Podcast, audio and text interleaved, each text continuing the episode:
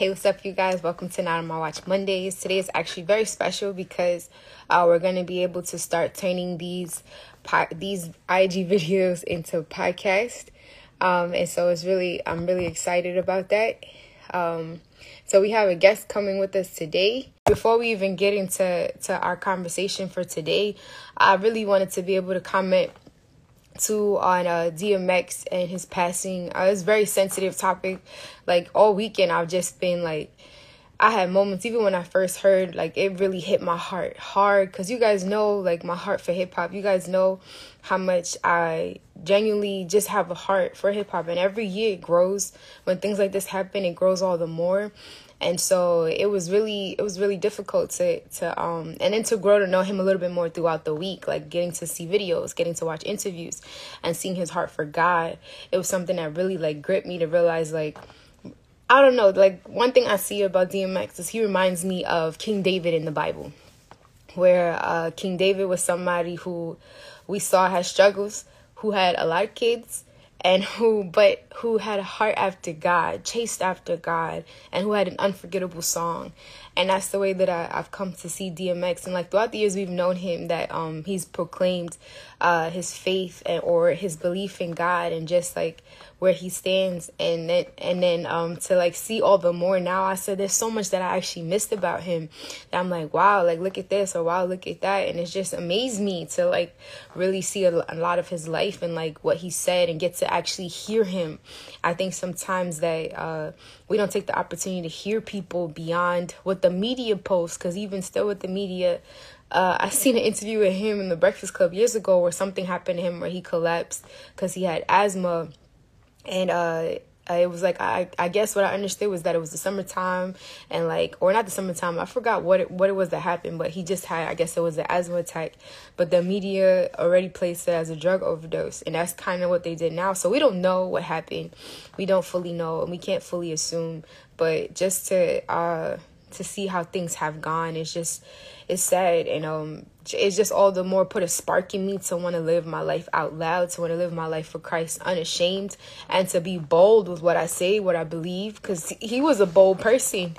And um it was it was, it was also gripping too because uh in the moments that we were praying and all those things it just reminded me of my dad because many of you know i don't know if i speak about it a lot on here but um many of you know i lost my dad and um it was very similar in the fact that he was in a coma for a while. We were praying him through it, and so it all of this triggered me uh, in that in that in that aspect where I started to remember what it was like to be in the waiting room, what it was like to hear the doctors from day one tell us the prognosis, what it was like to to sit through those brain tests, uh, to wait for them to see what function was going, what it was like for the machines I even the I remember very clearly the sound of the hospital room, the the smell, the um like just hospitals you know have their thing. Um and um just how long it took that wait for us we waited uh that was December of 2019. That was December, January, February, March, April. 5 months of like every month like waiting and trying and hoping for the best and him my dad still proving doctors wrong but ultimately in April he had passed uh, April of last year, and so y'all keep me in your prayers this month because it brings about a year of his passing. Um, actually this weekend, and so it was just something that that it. And the thing about it is that one thing, no matter what you go through personally, even if it didn't work out in the way that you would have saw it, you're still like God. I still pray for this person that things would work out for them, that they will be able to be made healed and whole. And then one thing you see too is that God answers according to his will. He's going to do what he wants to do the way he wants to do it. And it's not like to make us feel like, you know, but God knows best. And, and for, I, for my dad, and I think about for D, as I was just talking about my dad and, and for DMX, like for them to, I don't know, for God to have them, that's what's most important. Uh, yes, he wants us to be unashamed. So for those who will join later, um, someone has said, Amen. He was uh, that DMX was unashamed of his belief. Before Jesus, it was DMX's music that kept them believing there was some type of God who existed. That's the thing too. Like we can never judge a person by uh, like who God would use. We can never we can never uh, judge and put like a, a um what's the word I'm looking for a picture. I don't know, because you look at a lot of the prophets in the Bible, a lot of the different people that were used, a lot of them may not have looked like what you would have expected. Uh, John the Baptist is one who I really think about, because John the Baptist, he wore, uh, he ate locusts and honey. I think it was John the Baptist that did that. Y'all remember that? And uh, he walked around. I forgot what he used to wear. And um, even Jeremiah Jeremiah was a prophet who he had to lay on one side of his body for a year or so and then flip over to the other side of his body. People was probably looking at him like he was crazy. Um, and there's different people who God will use in different ways. And our call as and I'm not saying you have to model yourself after these people or anything like that. You yourself, this is something that I've learned a lot burlap. Yes, thank you. It was burlap.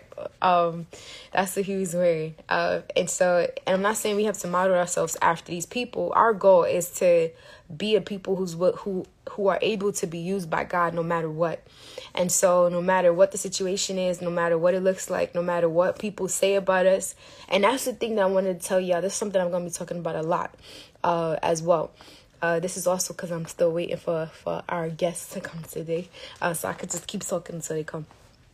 Uh, be careful of following.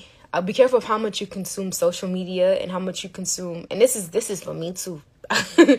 how much you consume, scroll, all of that, because uh, there is a real issue with identity in this generation and it's cool. When you recognize it's fun it's fun to watch people be funny and to watch jokes and things like that. But i don't know if you notice that everybody is copying each other that uh there's very rare now that you're finding uh uniqueness if that's a word. It's very uh it's not common that you're finding people who are you finding people who are following trends and that's what I feel like is happening a lot in this generation, a lot of following trends. And so I want to say to you guys like be very cautious of how much you consume, how much you uh, adapt yourself to what's popular or what's what's seen because uh, that's another thing about as we grow in the Lord, we have to be people. That's one thing I say, like from an interview I seen with DMX as well. I'm telling you, I watched so many interviews about him just to get to see him even as the human that he is. Um, where he was like he doesn't fully he doesn't um this is people change over time so at the time of this interview because i don't know if things change or they stay the same um but he said he didn't really watch people and i think this probably is the same i feel like he was who he is for like his life um uh, what you call it he didn't really watch a lot of people. He didn't really listen to a lot of radio. He didn't do a lot of these different things. I'm not saying this is the standard. I'm saying this is what he adapted to for himself. And he said that um that because he wanted to make sure he was able to authentically be himself that he wouldn't have to like watch this person and feel like i gotta take some of that or take some of this to be who i am. And it's like i feel i feel that because i we do that sometimes. We take a little bit of this person a little bit of that person a little bit of this sound that sound this sound and that works for some people but some people also lose their identity in that or lose their capacity to be authentic i think i said the same thing twice I lost my train of thought. Um, but yeah, so actually, you know what? To start us off as well, I want to take the opportunity to pray for DMX is for DMX's family, uh, Earl Simmons, for Earl Simmons' family, and for those who are hurting during this time. And I don't know if you guys saw my page too, the story of um, Roxanne. Uh, she's known by Roxanne. Roxanne, uh, she's a rapper. She shared so honestly from her heart, and when you watch it, like, I've like there's um, there's some cursing in it, things like that. So obviously, take the opportunity to look past that and really see her heart, really see uh, who she is. Because I feel like sometimes we don't listen to people because of our own pretense or our own judgments and things like that. But it's like, no, like take those joints down and really hear people for their stories and really hear their backgrounds because you just never know where somebody comes from. And like, I'm telling you, my heart still like is is raw and and touched by by this weekend and I'm still praying like God how would you use me all the more to to be a beacon of hope for those who are going through it? Like i really want us to to realize what it's like to be a beacon of hope for people. So i'm just gonna open us up with that prayer for uh dmx's family and those who are hurting like roxanne roxanne had shared. So let's pray Father God, in the name of Jesus, Lord, I just thank you for this time, Lord. I thank you for bringing us all together this evening. And I just pray, Lord, that you would um, touch Earl Simmons, God, his family, Lord, and all those who are hurting by from his loss, God. I pray that you'll be able to to show yourself strong to them, oh God, Lord, and bring a comfort to their hearts. Lord, I know that it's difficult because I wasn't even close to him. I didn't know him personally, and I felt this. So I could imagine those who were able to be in contact with him on a consistent basis, those who were able to, to talk to him and like just be in touch with him, Lord. I could just imagine the depth of the pain that they're experiencing right now, God. So I pray that you would lift them up, God, and that you would remind them of who you are, Lord, because Lord, you're you're still God and you are still good. And I know in times like this, sometimes we ask a lot of questions, we ask a lot of we we wonder a lot of different things, oh God, but ultimately you know what's best. And I pray, Lord, that you would be able to to just bring that peace to to those who are hurting, Lord, and those who are those who have gone through stories like him, Lord, and Roxanne as she shared, Lord. I pray that you would let them know that you're a God who sees them and that you would be a, source of hope for them, that they would be able to see you as God, see you as someone who loves them, see you as Father, see you as refuge, Lord. I pray that you would go to their rescue even now as we speak, oh God. And I just thank you. I thank you so much for who you are and who you will continue to be. In Jesus' name I pray. Amen. All right, you guys. So we have um uh, our guest here is Pastor Jay from True Voices. Oh wait, I didn't mean to wave. I meant to have you join. Uh, oh, there it goes. There's a request. My bad. so we're gonna have him come on. He's gonna share his testimony. He's gonna share um how he started True Voices, and yeah, let's get started. Hey. Hey, what's up? How you doing? Can you, can you hear me? I can hear you. Can you hear me? Yes, I can. I had to switch up oh, studio wait. space. Uh, we in the Mikasa Studios right now. I love that Mikasa Studios. Yeah. So. So I had to switch it up uh, for those parents out there. You know what it's like. Uh, so yeah, but I'm glad to jump on now that I'm situated. Um, and um, it was good to have you on. Uh, it's complicated. Uh, last week, the yes. first podcast we did on the True Voices platform. I've been doing a couple independently, but it was great to kind of just get the ball rolling mm-hmm. on the True Voices front. Um, and yeah, it was dope to have you this week, having Cole Campbell on tomorrow. Ah, dope. So, yeah, yeah. So it, it's it's it's rolling. It's happening. That's weird. That's that's that's what you guys. He has encouraged me to to just go forward with my podcast as well. So this is like the first one I'm going to be posting up where I have like conversations. This is going to be posted on the Pray for Hip Hop podcast as well. And that's so you guys got to check it out. True Voices. It's complicated. It's gonna be a dope series. It's gonna be some fun conversations on there, y'all. Y'all got to check it out. Yeah, yeah. It, it, if anything, like I would encourage you to like um, use that handle, the True Voices handle, versus my personal handle, so people can see it because it's all on that platform. Okay. Um, uh, uh, I'm old school. Like unless we're actually friends offline, like my my page is. If you if you you don't know because you you already you know on uh on as a friend, but my page is private. Like I, I ah. keeps it, yeah. Like I'm old school. Like that that family page, that's just that's just for the fam.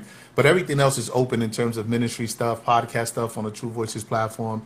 In fact, we also converted a page that we had going uh, for a previous project to the It's Complicated um, uh, podcast. So it's um, it's actually at uh, blank It's Complicated um, on Instagram. Oh, that's yeah. dope. It all on one platform. Yeah, because I figured if we don't, I mean, we might as well just go ahead and grab the name too, um, before you know uh, someone else does. And it was actually a couple of iterations of it was taken, but not the blank part. So, which I mentioned to you before is what we were really going for. So we could just yeah. like plug and play whatever topic we're discussing. Mm-hmm. You know, um, and most of the topics we talk about, especially as believers, tend to be complicated. Yeah. Um, whether it's relationships, music, right, uh, ministry, leadership. I mean, um, they they all have their family, right, relationship, like marriage. They they all complicated in various sorts. So I'm hoping that the page could really help some people out. And I love yep. the idea you gave me about like you know utilizing it uh, even to do um, both in person when the time is right events. Um, and um, some streaming uh, options between now and then too. Um, so yeah. So they were asking. Someone was asking, uh, can they follow the "It's Complicated" page? Yes. Um, I like literally. I would have to put it. Um, I would have to put it in the chat. I believe uh, it's uh, blank. It's complicated, and they should be able to see it. Okay. Uh, yep, there it goes. I just posted it on the chat. You guys see that? Yep. Oh, that's dope. I did it. It's complicated. All right. Yeah, because I like I tried to. It's complicated. I tried to underscore. It's complicated. It was taken. So I I think was like, yeah. So I'm excited. We got the logo and everything. Um, it's on the page. Um, so so I'm excited about the the potential of it all. cool. All right. Yeah. So now, uh, just to But get started, over I would here. love for you to to be able to tell people a little bit about yourself. Tell them your, your testimony and your story about like uh how you came to the Lord. Oh, what's crazy is when I came when I came to Christ, I was just a teenager in high school. Um, and it was um it, it was a brother that I, I honestly don't even remember his name, but he was he was um in high school with me. Thank you, bud. He was in high school with me. Um, and um, but just put it to yeah, put it to stop. Sorry, I got my little man on the just No just problem. put it to stop oscillating. But yeah, I uh I uh big hip hop fan even back then. Biggie and Tupac were, you know, uh that's the era I grew up in. So, you know, I was rocking with them before they got labeled the GOAT. Those were just like the go tos. Um it's you know, even though um I had a special pride for any rappers out of the Bronx, like Big Pun, etc. You know, um, I, I just, I mean, Tupac's was it for me, and then you know, Biggie was a close second. Um, so just thinking about that in context of the channel, right? Pray for hip hop. Like I'm an old head when it comes to hip hop, I guess in that regard now. Um, but yeah, I was just like 16 years old, um, and I was really in a bad place. Um, for those who know my testimony, I was, um, I was, um, you know, really dealt a bad hand. I was an orphan at the age of nine, so I lost both my parents, and um, it was really difficult, as you can imagine, growing up without, um, you know, mom and dad. You know, a lot of us growing up in the hood, we were kind of used to growing up without dad, but mom and dad, that was especially tough. And so uh, around 15, 16, I was already, you know, really struggling with suicidal thoughts, and I was really in a bad place mentally, emotionally. Um, I was I was lost. Um, you know, I had an old uh, praying Pentecostal grandma, who, uh, man, uh, the Lord heard her prayers, man, because there were there were times where, um, you know, her words rang true. Um, uh, in some of my darkest, you know, times, I remember. I must have been no more than 12, 13, literally sitting on the rooftop uh, in Soundview Projects where I grew up, um, literally just sitting on the ledge, contemplating whether or not I should jump. Um, and the words of my grandmother would come to mind, you know, um, how suicide wasn't of God, how suicide was, you know, um, uh, was not a way out. it was a way worse, right? And I just said, man, if grandma's right, I don't want to wake up in a worse place, Yeah. you know. Um, and and so fast forward, you know, uh, just really struggling with a atheist, being an atheist, agnostic, wondering, you know, if Christ exists, where is He in my crisis, right? And all that came to a boiling point when I was about 16 in high school. Um, and this young black brother from, uh, I think he was from Queens or Brooklyn, because we went to Park West. I went to Park West High School because I wanted to get out the Bronx. I wanted to get out the hood. I didn't want to go to Stevenson. For those who from the Bronx, you know how bad Stevenson is. I was like, nah, I'm not trying to go to Stevenson. I'm trying to get out of here. I'm trying to see the city. We live, you know what I'm saying, in, in Manhattan, pardon me. Um, and so uh, I decided, you know, I'm, I'm gonna go down as far as I can, and Park West was the move. And so, you know, the Lord was, was just really working on me. And long story short, this brother um, was just influential, man, because he was my same age, which I found fascinating. But he was like sold out for Jesus, you know, and um, he was just there, just listened, let me share my heart. He saw that I was really. Um, he saw beyond the anger. He saw that I was sad. You know what I'm saying? He saw that I was in a bad place. Um, and he just kept giving me hope. And every excuse I would try to give him about like why I didn't want to like follow Jesus and why I was unsure about you know, whether or not he was even real. He just had the only apologetics at a young age. I wish, man, I wish I could find his brother because he doesn't understand, like, and sometimes I don't think we understand, like, the people that get quote unquote saved under our ministries, right? The people that we're able to reach with the gospel, like, we have no idea many a times what happens, you know, after that. Um, and I know he had no idea that this young Puerto Rican cat from the Bronx that he helped lead to the Lord scooped down in front of our guidance counselor's office. I was in trouble yet again, right?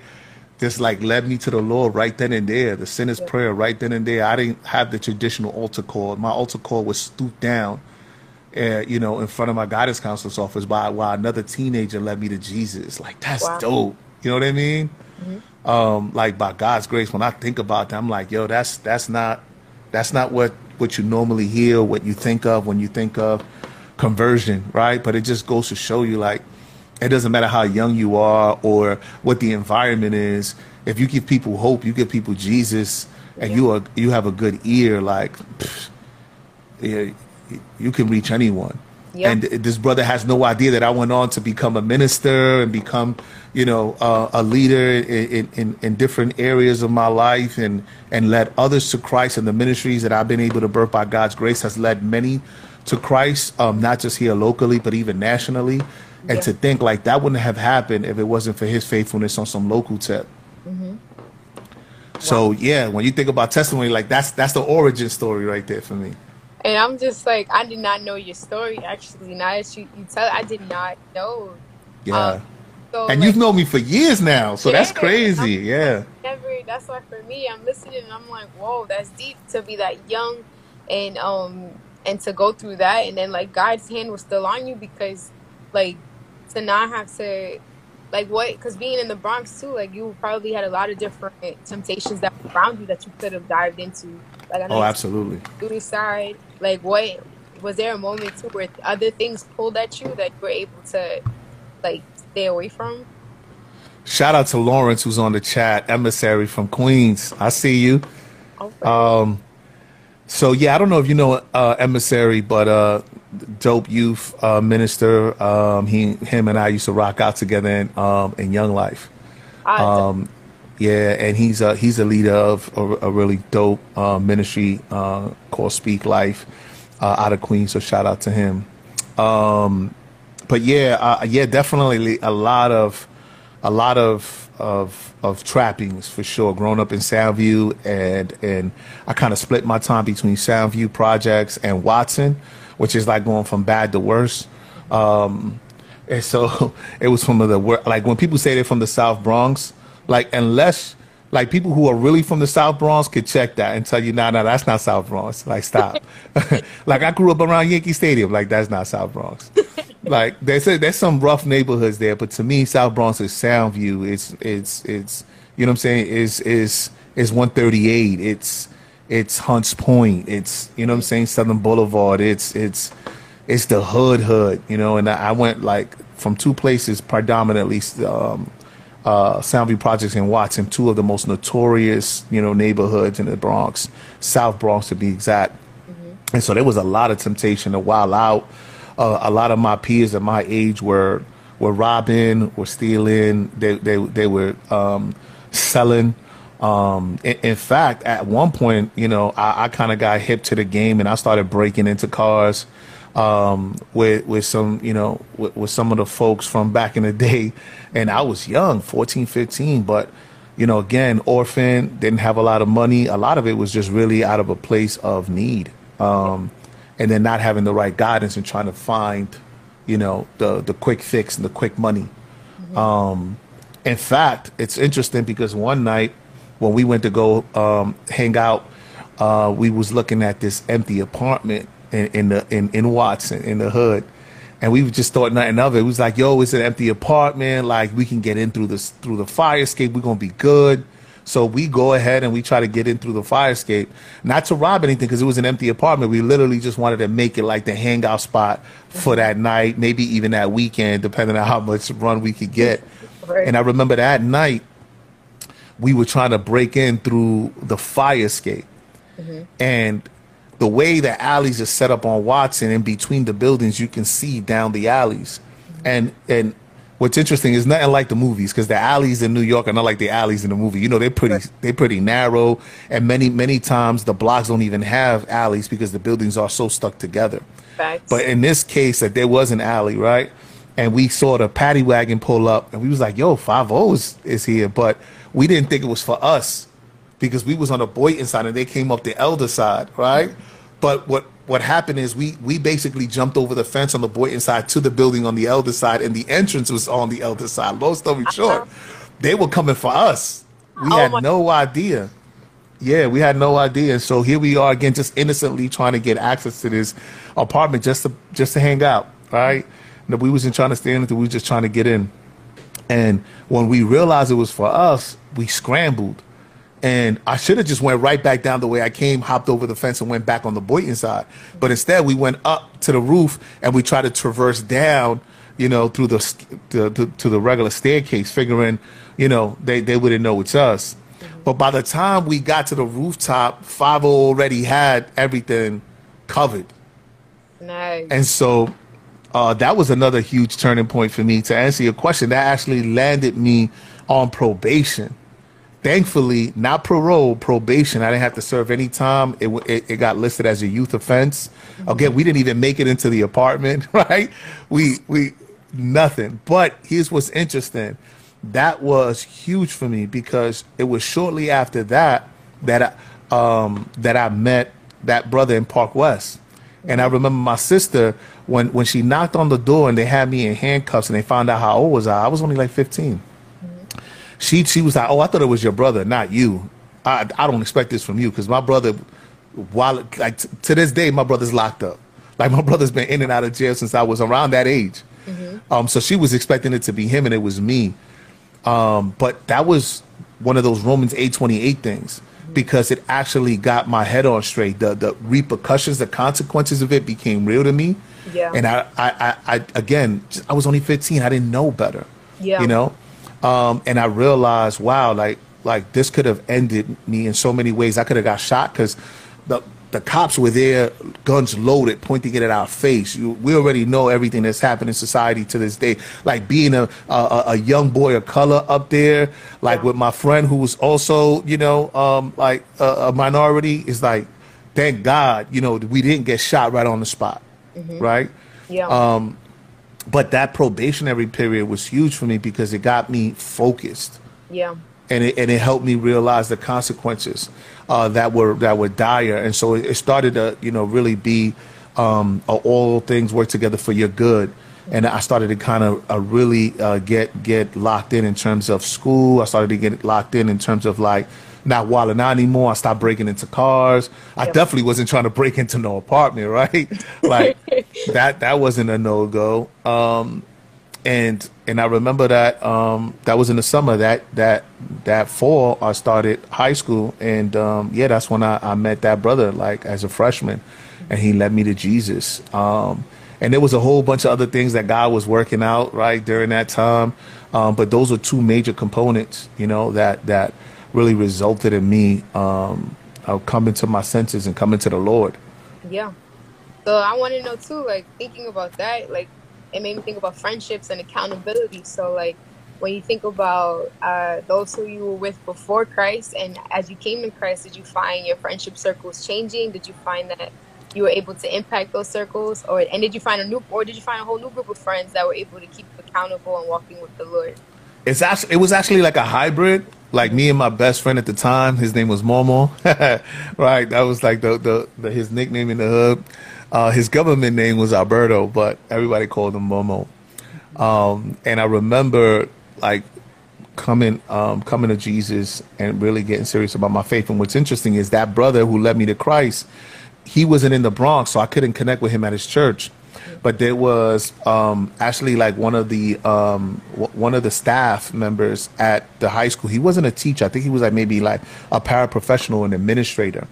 Um, he was a Christian, and he got hip to what because he was cool with me, and he got hip to what happened with me uh, and that and that other Christian student.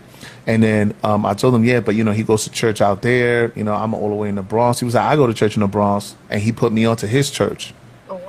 Yeah, and so through that church, I built some real friendships with some of the youth there, and particularly the youth minister. So I, I did establish some new friends, and then um, the primary friendship that I had with Momo, like for me, it was like a, a perfect opportunity to put him on. Yeah. And I was like, yo, like I'm not wilding out no more. I'm not. I don't even ask me about like doing any more break-ins. Like I'm not with it. I'm I'm trying to I'm trying to I'm trying to live for Jesus. And Yeah. and and that to him was just like, yo, it's got to be real because I know you. You're not no street preacher. You're not no Jehovah Witness. You're not, not like some religious, you know, a stranger. You're my friend, and you seem to be convinced about Jesus. Mm-hmm. And so he was like, I'm with it. Like, like I'll go with you. And he came to church with me. Wow. And like me and Momo went from being some of the worst kids you could ever meet on the block.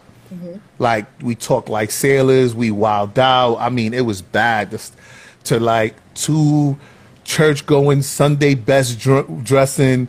You know what I mean? Like Yeah. uh, uh, a young men of faith. Like it was a crazy turnaround. So it was a both end. Like I made new friends from the church, and then I brought my best friend into the faith. So Nice. yeah, for me that was huge. And and I I think of Proverbs, right? Um, bad company corrupts good character. Yeah. And so I was really really grateful for the new friends that I made, and that my best friend was down to to to rock. You know what I'm saying? And to and to give it a chance. No, That's good because, and I laughed a little because that scripture we grew up on that one. My mom, like she's on, like you said, two of her favorite scriptures: Romans eight twenty eight, all things work together for good for those who love the Lord. And Yeah, yeah. purpose. And also, uh, evil communication corrupts your good manner. Every like before we go to school Mm. with any of our friends or anything like that, my mom always like, "Remember what I said? Evil communication corrupts your good manner." And so, like that was one of the ones we used to like know off the bat, like. For real, be careful of this. Shout out to Mom Dukes. Yeah, you see, she's like, that's right. yeah, yeah, that's that's encouraging, man. Because now I'm a parent, you know, and, and I'm like I'm constantly trying to instill some of these principles, um, you know, and and it's tough. It's tough being a parent, um, but it's good to hear like what you sow in that young age stays with you, you know, and what It- I'm sowing now is gonna stay with them, God willing. It sure will, because like even another one, train up a child in the way they should go, and they Proverbs.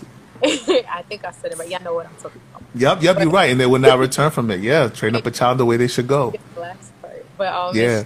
because it stays because just like you said, your grandmother's voice stayed with you when you were doing like um when you were right at the brink of like Right. right there.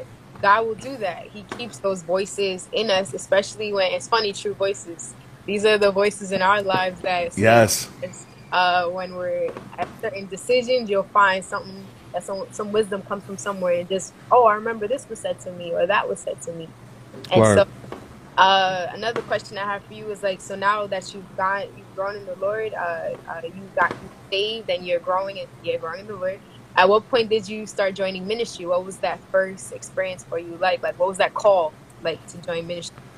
the, the the the it's funny man because it was a quick turnaround i got saved at 16 and by 17 i was already like active with the youth ministry you know outreach ministry street ministry um i was just really passionate and a lot of the gifts that god had you know um bestowed started to kind of manifest now that i was you know that i was saved um, and and I really had no idea it was going to be such a quick turnaround.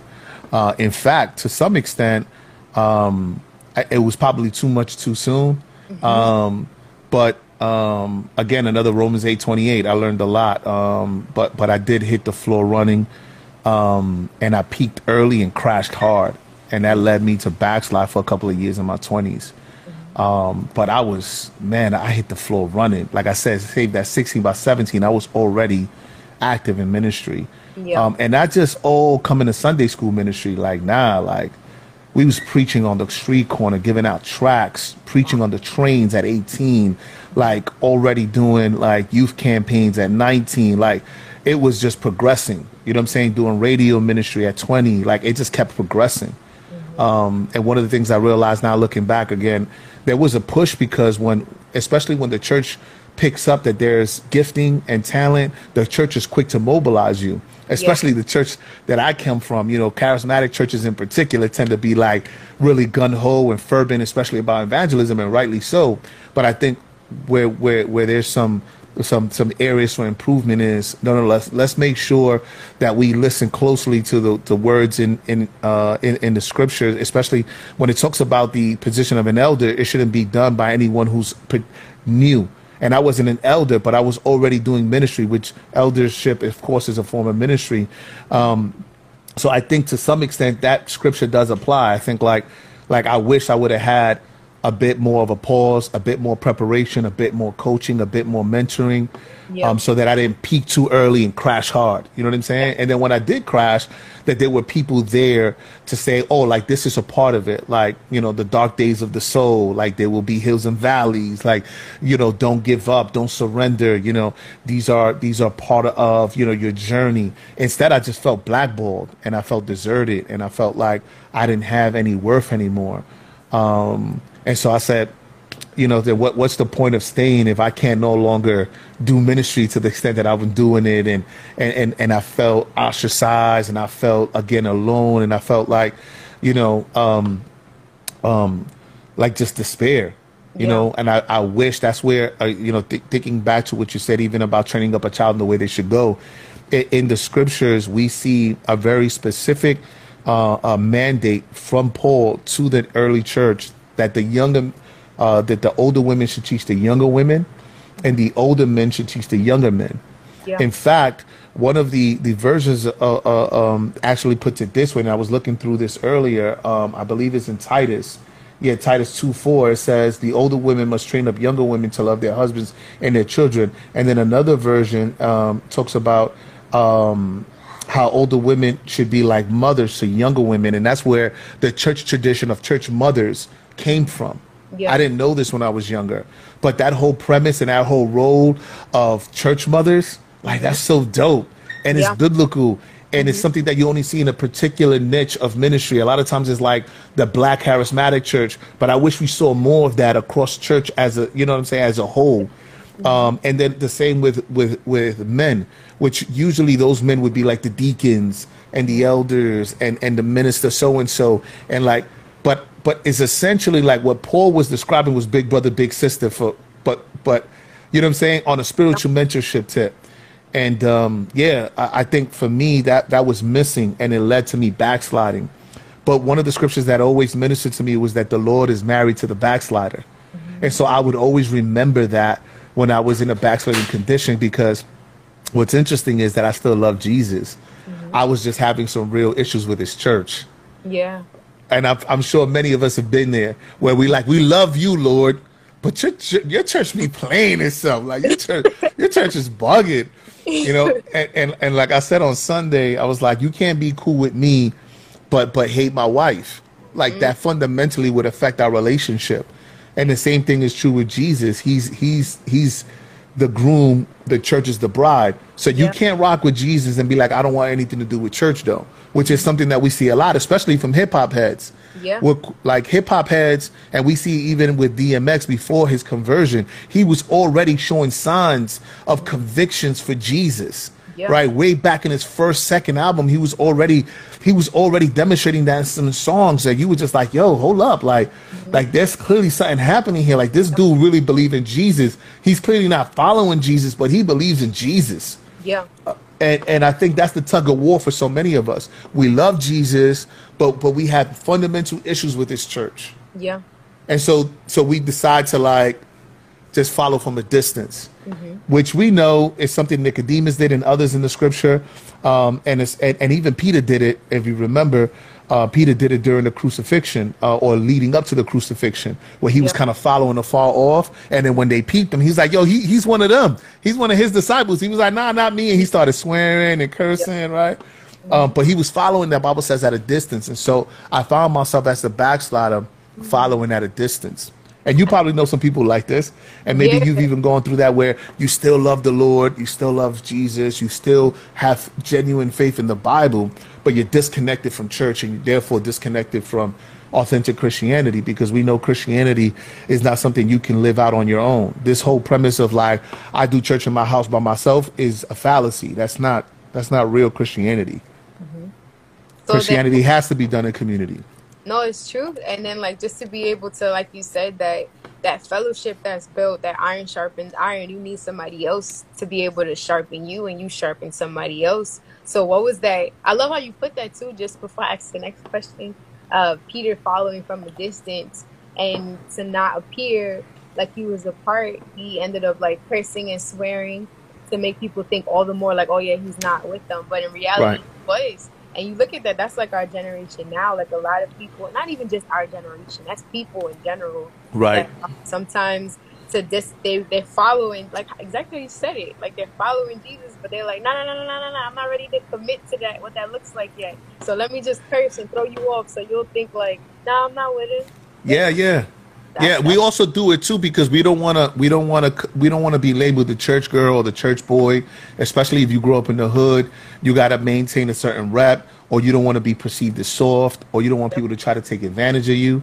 Yep. Um, so you find yourself like really struggling with trying to hear the biblical principles, like not letting un- any unwholesome word proceed out of your mouth. Right? That's in Galatians. That's why, as Christians, we don't curse. A lot of times people don't equate that. They think it's just like kind of morality thing. Nah, like there's a biblical mandate for us to watch what we what we say, and, and that includes cursing, but it goes above and beyond cursing. You know what I mean? Mm-hmm. Um, it's, it's just really like is the talk unwholesome? If so, it's not edifying. If so, then you need to stop.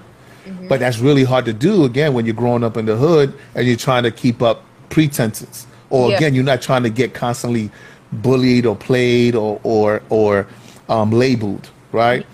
Um, thankfully for me, like I got so enamored with Jesus that I was just like, yo, like I don't care what y'all what y'all got to say. Mm-hmm. Like you could call me Jesus freak, which was really popular back then. You could call me church boy. You could you could say whatever you want about me. I'm going to serve Jesus despite yeah. my failings and my shortcomings. Like I've, I came to terms with Jesus is is it, it wasn't wasn't going to disqualify me because of that. Even when his church did and that was part of the reason why I came back after being backslidden because I realized that I was holding something against Jesus that his church was doing, not him.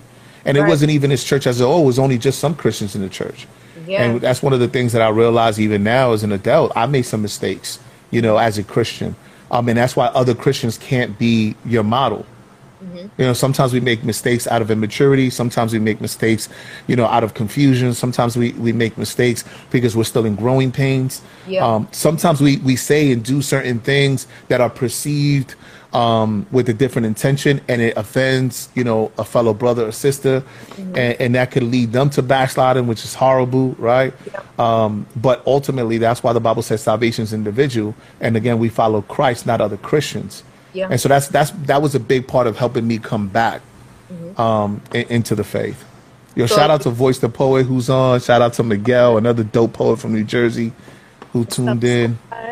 So then, what was that? Was there like a specific moment that like where all this became like real for you, like that perspective? Like, was there someone that spoke to you, or was it just something that, as you meditated on it, the Lord was able to bring you to?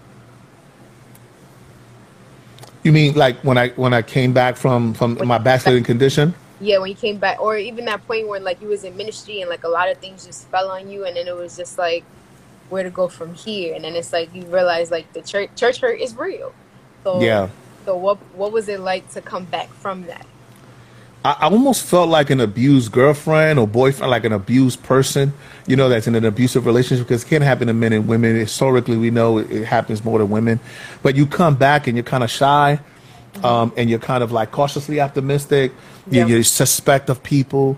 Um, but thankfully, you know, I came back because the word, the worship, you know, all those things that made me fall in love with Jesus was still present in his church and he was ministering to me even while I was following afar off. The Holy Spirit was still nudging me. Like I remember being in the club, lights in the going off, music bumping, everybody drinking, chilling, and I was literally sitting there thinking about Jesus.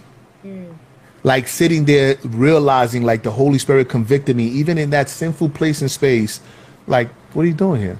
Yeah. Like this is not fulfilling you. Mm-hmm. This doesn't even come close to the prayer vigils, uh, as we would call them in Spanish, vigilias, right? that you you experience my presence, where you would cry out, you know what I mean, and and just intimacy with me. This doesn't have, this doesn't even touch, you know what I mean, the kind of breakthrough that that I had. I mean, all the lights, music, camera, action was all there, but I was empty. Yeah. And so I, I couldn't help like when you when you really get saved, you can't go back to the world and stay there. Like I genuinely believe that. Like if there's true conversion, now that's why Jesus said, "My sheep know me; they follow my voice, and no one can snatch them from my hand." Mm-hmm. Right. So like like you hear these testimonies of people who leave church and then do YouTube videos about it. Like there was even this couple who did it who was part of a mega church staff, and I, I question like like were you ever authentically Christian, or did you just go through the religious motions, mm-hmm. right? Because how could you leave the church? More importantly, how could you leave Christ? Yeah. and then slander like his bride and slander him and and now embrace a whole different you know a new age belief or you know philosophy like it's heartbreaking to me like mm-hmm. people who who've been in my shoes and i know there are many who've been backslid and you know what i'm talking about. It's like you fronting ultimately like you just you just trying to hold it off but you know it's like it's pulling at you it's tugging Yep. at your heart. The holy spirit is still dealing with you is still ministering to you and then the words of the old testament come to pass that he is married to the backslider. That that to Yep. me always ministered to me. Um and so yeah it, it just slowly but surely came back and again cautious but but you know and and i was following from a distance. I wasn't trying to get active in ministry. I was i was just allowing god to to, to heal me you know allowing god to, to restore me little by little. Um you know there was a lot of tugging and pulling going in and out of church going in and out.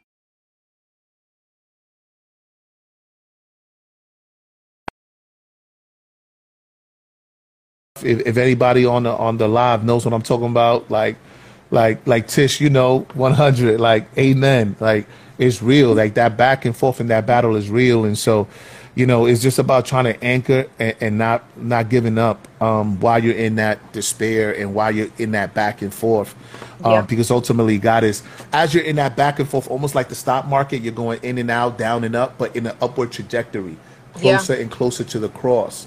We don't tend to see it, but I look back in retrospect and I see it. Like, oh, even though I was struggling, even though I was. So I would encourage people to be patient with your friends and your family members who are in a backsliding condition, or even with yourself who might be going through it right now. And you're tuning into this live. Like it's it's normal and natural um, to to go back and forth and to struggle um, with the notion of returning, but you also have to be mindful and balanced of the reality that a double-minded person is unstable in all their ways Yeah. And, and when you constantly are finding yourself going back and forth between the world and and faith you know that's that that begins to happen. And so you really got to just surrender and be like okay lord help me stop playing myself. Let me just get cemented little by little day by day service by service. And that's how it tends to happen in the opposite end right? Mm-hmm. Like people don't just backslide usually hard stop. Usually it's like yo, I haven't seen brother so and so, I haven't seen sister so and so in a couple of services. Mm-hmm. A couple of services turn into a couple of months. Yeah. A couple of months turn into a year, and then next thing you know, you've been backslidden. Yeah. And sometimes for years on end. I remember when we first started, you know, uh, the church plant, and I was a group of of of, of, uh, of folks who who really believed in trying to reach the Bronx. And I remember coming across one individual who was like a youth leader, and he kind of just said, "Yeah, man." Like he came out to one of our picnics, and he was like, "Yeah, I used to do the Jesus thing. I was even in like youth ministry."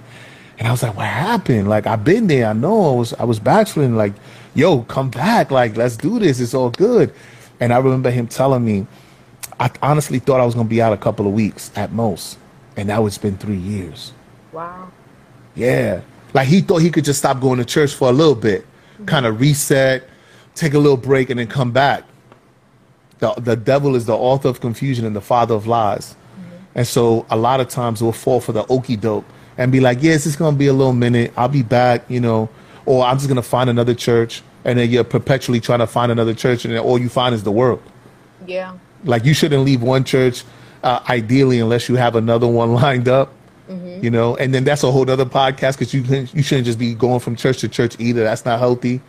You know, you should have discipleship happening out of your church, mentoring, right? Spiritual mentorship, which is the best. I, I think the most practical way to define discipleship. Like Yeah.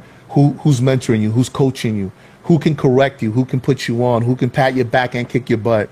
Like so many believers nowadays missing that, and it's Yeah. part of the reason why backsliding conditions become the norm instead of the exception.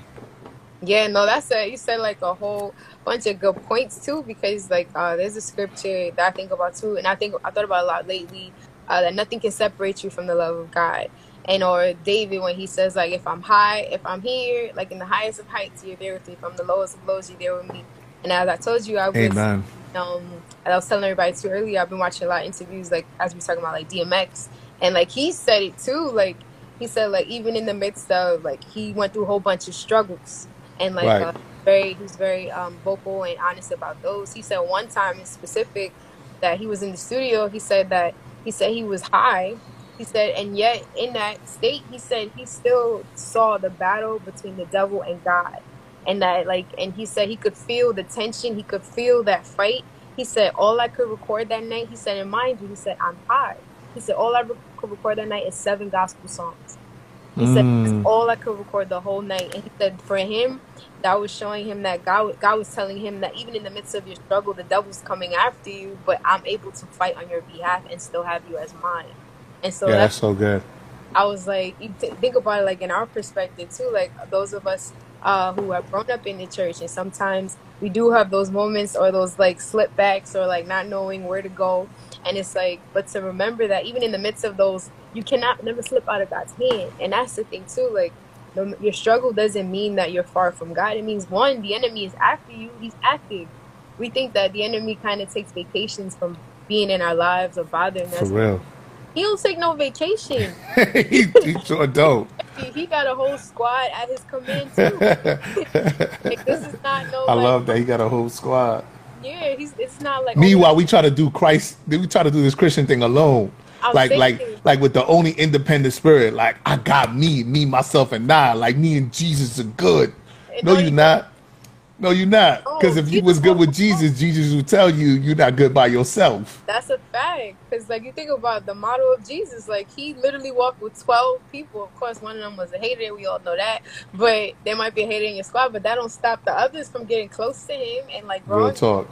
Jesus made sure he was fel- Jesus was fellowshipping all the time, except for the moments when he went away to the mountain to pray and be alone with God, or like to. It, it says in the Bible he would go to a deserted place and pray, but it's like he still made sure he maintained in fellowship, and I feel like we dismiss it sometimes because of church hurt, because people. uh and I we was talking about this even last week on the live. Like someone was asking about how do you come up from disappointment, and it's Mm. like I, want to put that to you too. I know one of the things that, that I thought about uh, even as we prayed through it was that we do have to still guard our hearts in church, like make sure Yeah. that you're still wise with your relationships and how you're navigating those. But I want to ask you that: uh, how do you? What would you say to that? Like, how does someone navigate their disappointment from church hurt or from people who they look up to? Yeah, I think a lot of times you got to recalibrate your expectations. So you shouldn't even be like like think about like what just happened recently with Carl Lentz, or even what happened with Kirk Franklin, um, or any uh, Ravi Zacharias, right? Like I, I bring them up because even though they all have different situations, the the the premise is still the same Yeah. when you make people um, substitute or on the same level or on par with Christ, you already set an unrealistic standard for them to reach and an unhealthy balance for yourself. You know what I mean? Um, so I think that is is critical to to recalibrate your expectations of other Christians, even pastors, even leaders, because men and women of God are still men and women. They're still flawed. They mm-hmm. still need prayer. They still need intercession. They still struggle with sin. They still battle against the flesh. They got a whole, like you said, like the enemy got a whole team. And so a lot of times, especially when you come into ministry leadership, you get jumped. Mm-hmm. And if you don't have a good support system, just like in the hood, if you get jumped, it's it, it's a wrap for you. Like, like you could literally die from getting jumped. Mm-hmm. And instead of thinking like with our street smarts when we come to Jesus, like the the best way to avoid getting jumped is by always rolling with somebody from the from the block, right? Or Yeah. somebody from the same crew, because there's strength in numbers. Yeah. And so the same is true when it comes to overcoming, you know, discouragement and depression and and and, and that whole sense of uh, of of of um you know just emotional turmoil and struggle with that comes with church hurt. Mm-hmm. Like the best way to really deal with it is by surrounding yourself with some godly folks in your life, with with, with folks who are going to pray for you, folks who are going to counsel you, mm-hmm. folks who are going to who are going to remind you of God's promises. Again, they're going to pat you in the back, kick you in the butt. They're Yeah. gonna they're gonna what what, what how Bill Page put it. He, they're gonna walk you off the ledge. And Bill Page is an OG in the faith. Um, he's probably in his mid to late sixties now, and I remember, uh, or maybe even seventy, uh, or in his seventies, because I remember rocking with him when I was in Young Life, and he was a VP and an old head even then, and this was years ago now, probably uh, 2014, 2015. But it was one of the gems that I've received from an older man in the faith, and he talked to all of us as men on staff, and he said, brothers, and this applies to the sisters too. He said, You need to have two or three men in your corner who can walk you off the ledge because there are going to be times where you're going to want to jump off the ledge. Yeah. And the only thing that's going to stop you is someone being able to walk you off of it. Mm-hmm. And a lot of times, again, we have such a independent posture as Americans, as New Yorkers, that we like, I got this. I'm me and Jesus good. Mm-hmm. Like I'm looking out for number one, me, myself, and I. That whole paradigm is so unbiblical and so unhealthy. And we also take it into our relationships, which we talked about in the last podcast that you was on with us. You know, uh, and that independent mindset is so counter biblical and counterproductive. Jesus teaches both in marriage and in Christianity an interdependency where where the, the apostles were on one accord, where two or three are gathered, there I am. Right? That there's this constant pointing back to our strength being in our numbers, Yeah. in community. And so that's the best way to overcome it. Get into community, get into discipleship. And most discipleship, too, when we think about discipleship, a lot of times we think about it in terms of just like one on one. But I love the way Pastor Eric Mason puts it. Uh, we see historically in the in the in the early church, um, the the discipleship that was happening was happening in small groups of twos and threes. It was happening in small house churches and and in the groups that would meet in the temple courtyard. Yeah. And so you can't just depend on one person because again, what what if your disciple maker, if he's the only one, is at dinner with his wife, mm-hmm. and you got to get walked off the ledge, Yeah. right? What what if the only sister that you trust and you rely on and who's your disciple maker is at work, and and you're in a really bad place, Yeah. either with a sin struggle, temptation, right? Like something's off, and you really need to get walked off the ledge in that moment. Mm-hmm. This is why Bill Page, you know, going back to the OG, he said you need to have two or three men because I might be at dinner, Paul might be at work, but you're gonna reach as one. Yeah. You know what I mean? And I love that analogy, and it's still with me. It's one of the greatest gems I've ever received. And so, ever since that point in my life, I made sure that I had discipleship relationships that were that various. Yeah. You know, and then I availed myself to others and say, "Hey, I taught them those same principles," and I would ask them like, "What's up with your discipleship?" And then I would put them all to that game, and I would tell them like, "You can count me as one of your two or 3 Like, and if you don't reach me again, you got two or three others Yeah. um, because that's so vital to us. And and again, that person is there to listen. That there's that person's there to pray. That person's there to remind you of God promises. That there that person's there to encourage you. That person's there to correct you. And when you allow people to have that place and space in your life, and again, it doesn't have to be the whole church, just two or three. You know what I'm saying? Just a faithful few. And we know you can't trust the whole church to do that anyway. But this is where people get messed up with church hurt too. When James talks about confessing your sins to one another and praying for one another, he doesn't mean you just go all willy nilly to every single brother and sister in the church. Yeah. No, you go to those who you've done life with and that you're doing discipleship with and that you've built some relational equity and trust with over Yeah. time. Um, and so we tend to go to the wrong people initially, or we tend to be too open initially, and then we get hurt by the flawed human beings that it makes up the church. Yeah. And so we fall back altogether, and then it just ends up hurting us because we never then allow ourselves to have an open hand approach and an open posture to having meaningful relationships. And God knows I've been hurt by pastors, leaders, other ministers, other people in ministry, other artists. Um, they've taken what I said or done the wrong way or misinterpreted or totally, you know, just slandered me. They they straight up just lied on me in certain cases. Um, and it's just like, man, like that's sad. You're supposed to be like like my literally my brother in Christ, my sister in Christ. Why are you slandering me? Why are you knocking me? Why are you criticizing me? Like it was hurtful. And anybody who's been in the faith long enough would, you know, will tell you they've endured that. I'm sure you've endured your fair share. Um, but then I've had brothers and sisters who have been loving, caring, vulnerable, there for me, sacrificial, late nights, early mornings. You know, like I would have never gotten to those people if I would have allowed the ones that hurt me Yeah. to never open up to the ones that helped me. Yeah. Oh, that'll preach right there. I was about to say, you said you gotta adjust your seat. I was like, all right. That's why I love these long form podcasts because you know this is the kind of stuff that comes out of conversations like these. No, it's true. Um, and like Angel has put here, I've been hurt for being too open. I can relate to that. And someone like this is my bro over here too, Finestra. Accountability matters. Yes. And another homie here, the enemy of uh, the enemy of our souls works twenty four seven trying to take us out, whether we want it or not. War has been declared against our soul. That's a fact. It's like whether you feel like Real fighting talk. tomorrow, tonight, next moment, the enemy don't care. He's actually Word. the one to not fight, so he could just be right there and swoop in. Um, but I love how you pinned a lot of this too, because I feel like a lot of times we do give up on the church, or I think that what you said too, like expectations, and because we sometimes we hold people to a higher standard than we even want to be held for ourselves. Yeah. And we, because it's it's only sometimes when you're in a situation where you recognize how a person may have been. Meaning, like if I can't show up at this moment, then it's like, oh, maybe that's how it was for this person. They couldn't show up for me.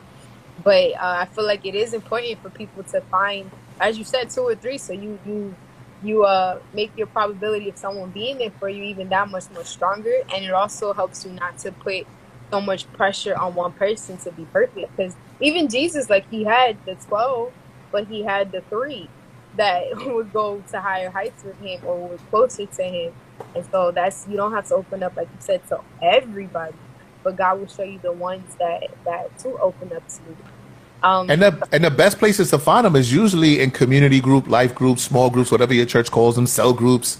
Yeah. You don't, you know, Sunday services are great, Mm-hmm. but you don't tend to find those people on Sunday services. You tend to Yep. find them when you're in a, a small community where there's dialogue, where there's sharing, and then you can really start to build from there. So I think really small groups of any sort tend to be the best jumping off point for Yeah. discipleship. So if you find yourself and you're listening to this podcast or watching this stream and you're wondering, well, where do I find my two or three? That's where you start.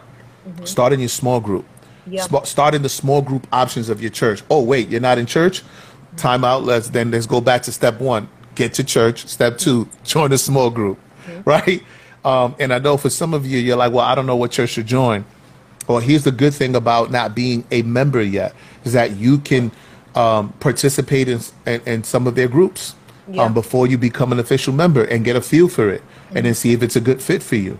Now, I wouldn't I wouldn't recommend perpetually again church hopping and visiting different places and not putting down any root because then it goes back to what the sister said about accountability being critical. If you never join a community, then you're not truly accountable.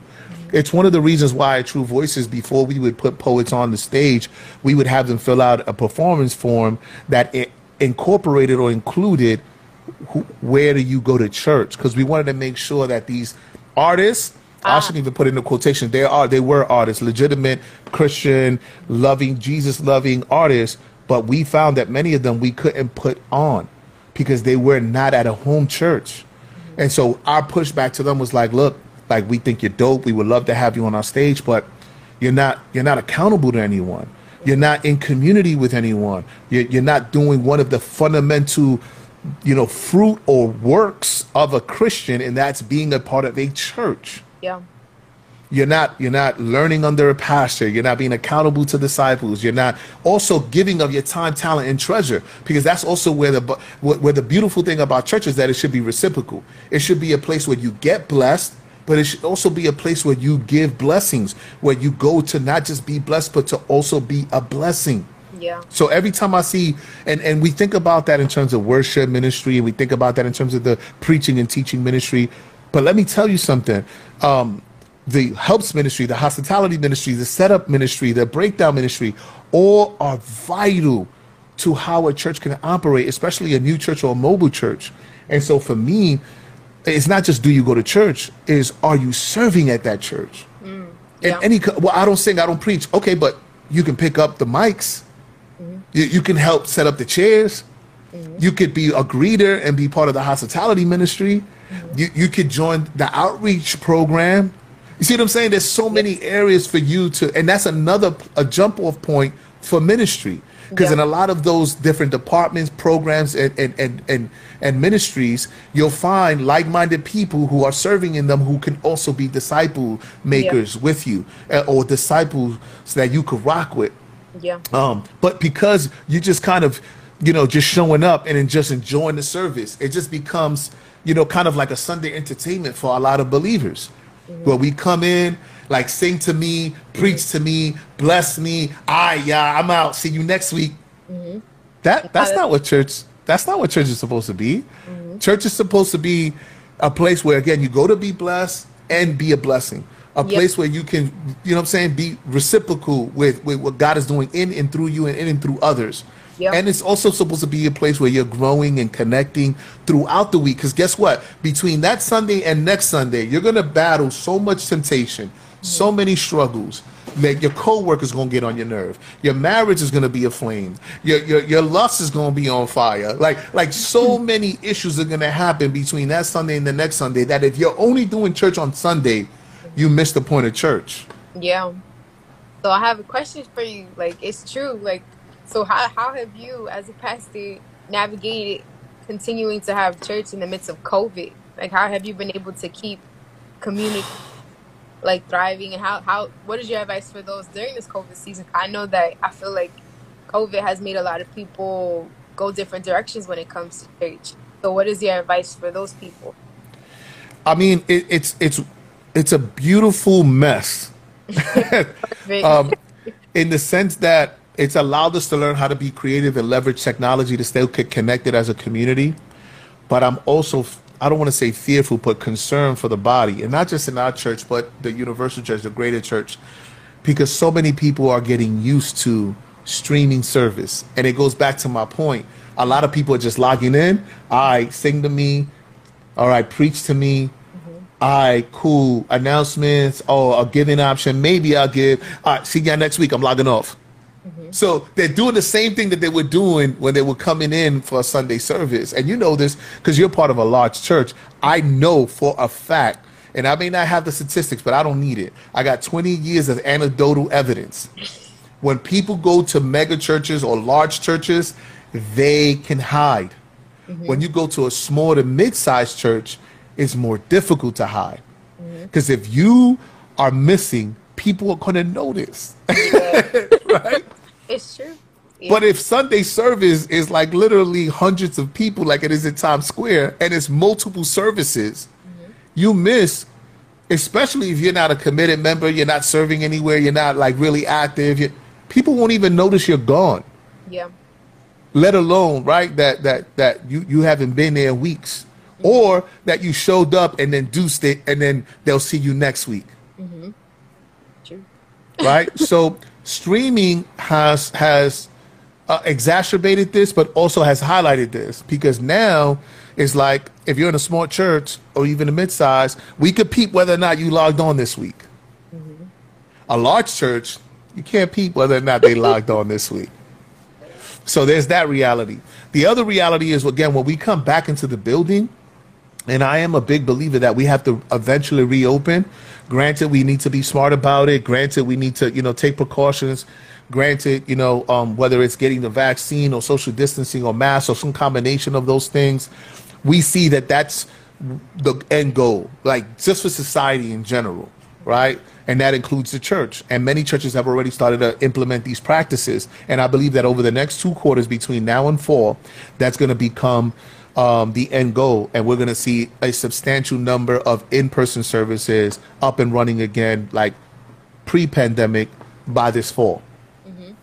Some people are already doing a hybrid approach, right? Uh, Some people like us are still doing 100% streaming, and then others have said no more streaming. You need to be in the building. um, and if right, and part of it is because again, people have become so casual and so comfortable with the streaming option that um, that that it can really cause us to become lazy in our faith. It can cause us to become content in our faith, um, and familiarity breeds content. Yeah. And that's one of the the issues with becoming so familiar, so used to the streaming service. So there are going to be a lot of Christians, mark my words, who are going to be able to come back to in person services safely come this fall, and they're going to choose to continue to just log on through the streaming option. Mm-hmm. Why is that a problem?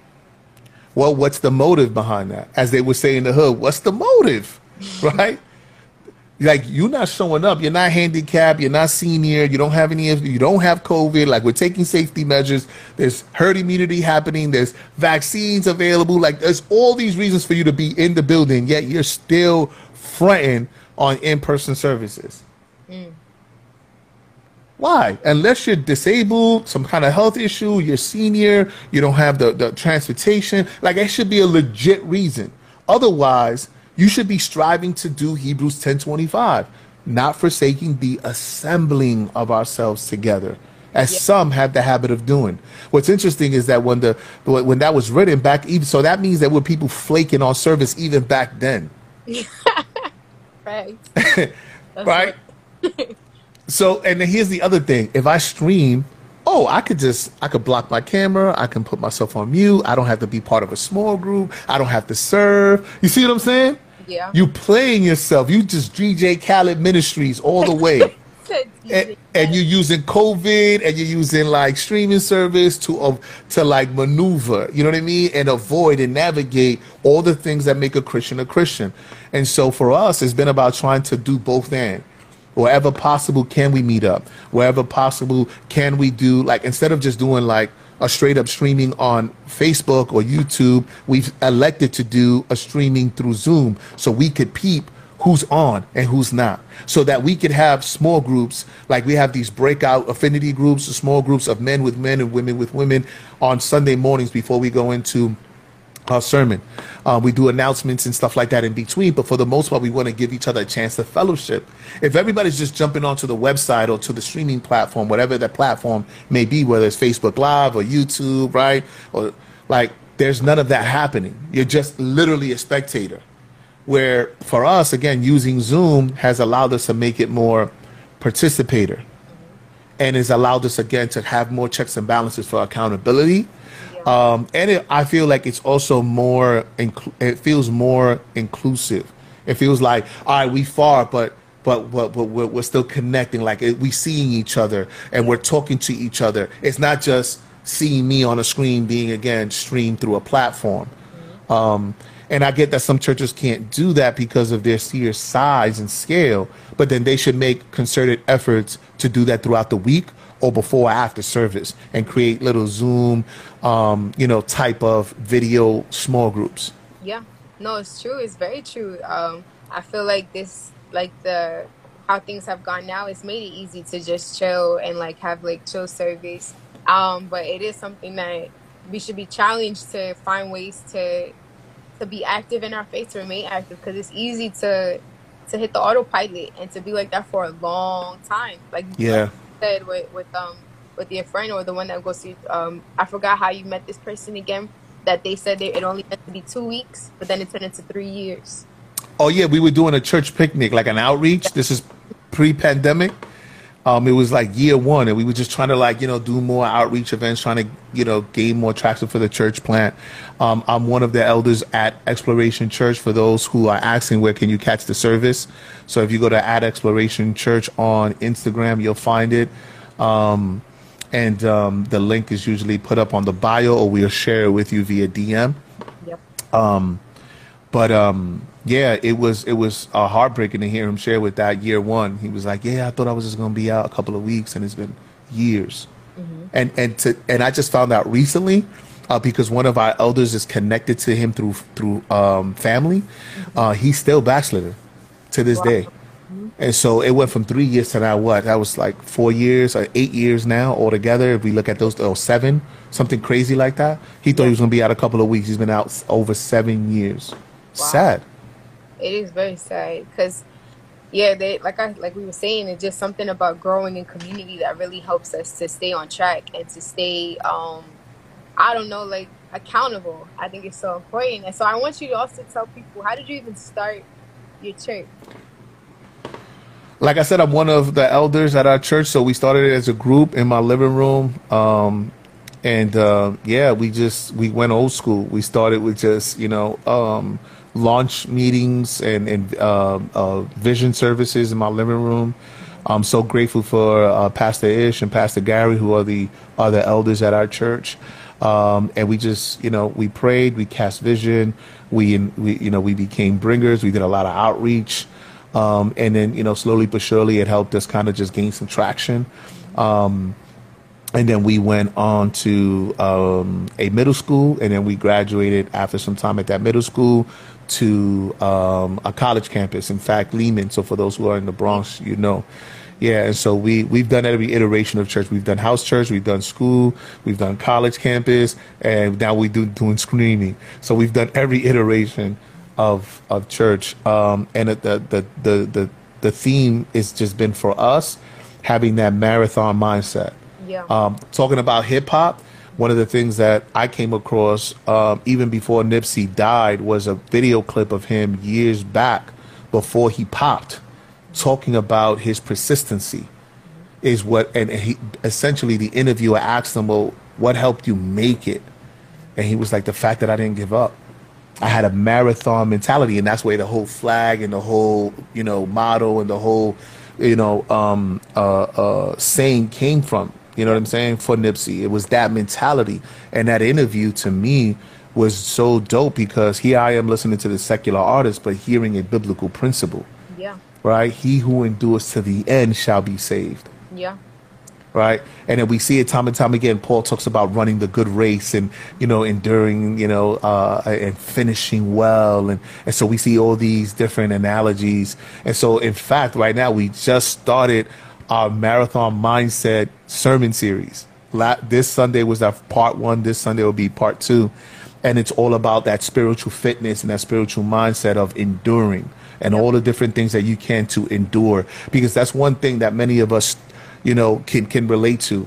Um, so many start off well, but so many end horribly or don't end at all. I mean, think about how many people you and I have met over the years, both friends, family, classmates, co-workers, the list goes on and on, who were once, you know, self-professing Christians mm-hmm. and now are totally backsliding, going back to the original conversation, right? The original start of this conversation.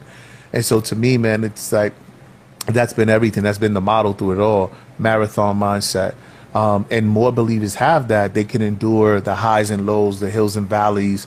And I think sometimes it's just being prepped. Like it's not always going to be this nice. You you remember year one of being in love with Jesus and how nice everything was, and you were still naive and you didn't have no church hurt, and everything was just like ha, hill, hill, hill, hill, glory, glory, glory. And then you hit your first valley, and you was like, "What is this?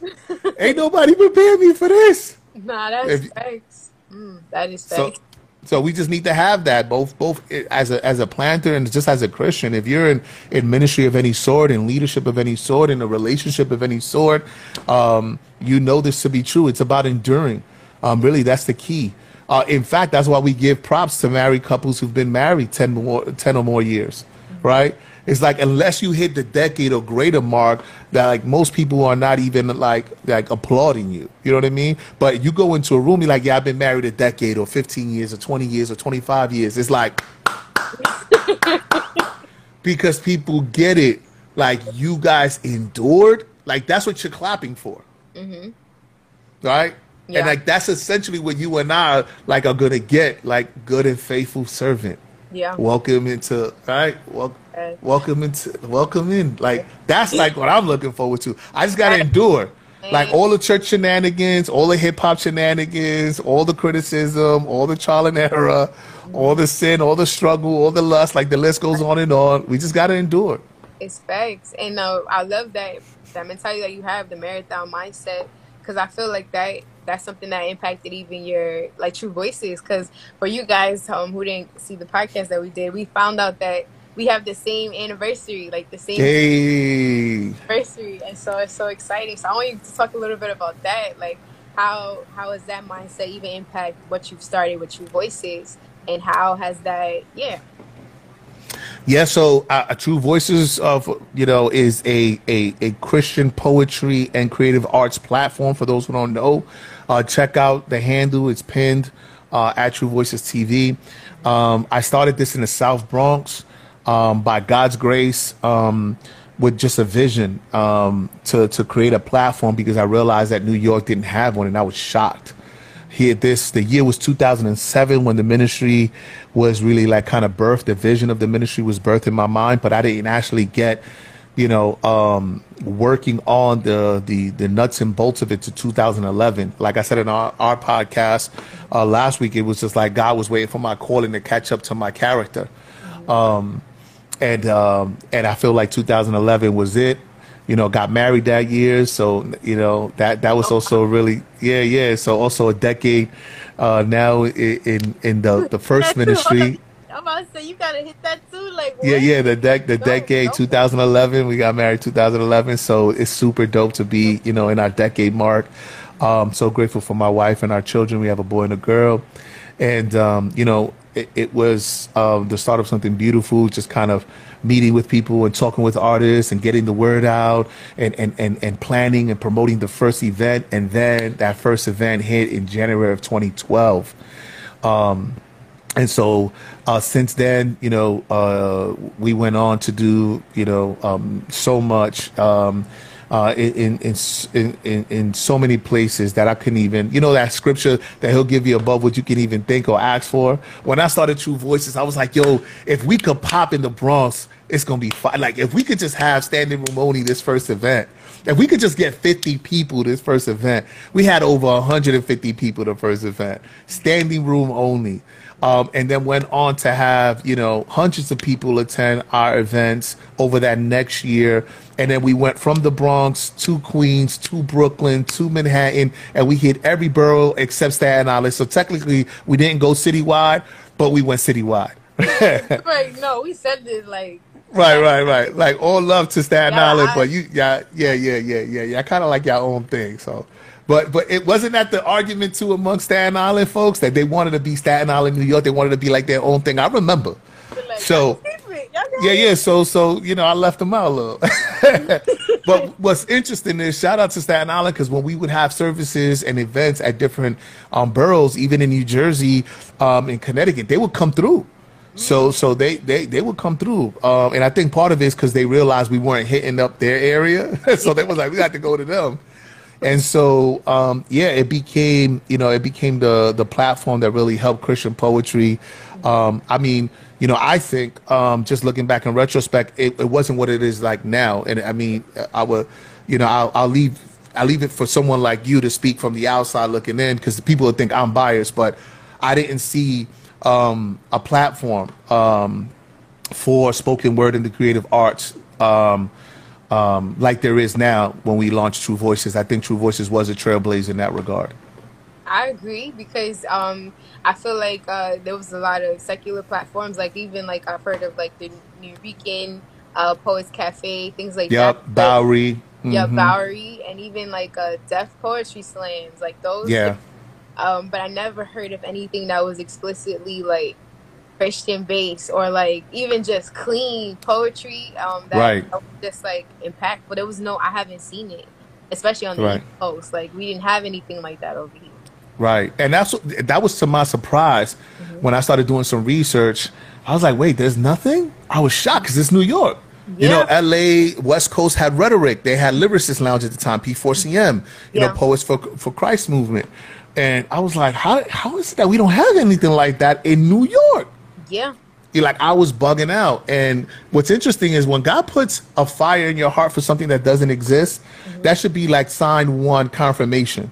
Yeah. Right? Because you're the person that God is like, yes, you're going to create what should already be popping here, mm-hmm. but it's not for whatever reason. Yeah. And so you know that's exactly what happened uh, we became that platform and it, it, really was a launch pad for so many local artists and then regional artists and then by god's grace it became something that um, started taking place in different uh, cities and different uh, parts of the country and we went from being citywide to n- national yeah. Um, and that was again back to that whole above what you could even think or ask for. You know what I mean? That was crazy to see how it blew up and how it grew from the South Bronx to all these different cities.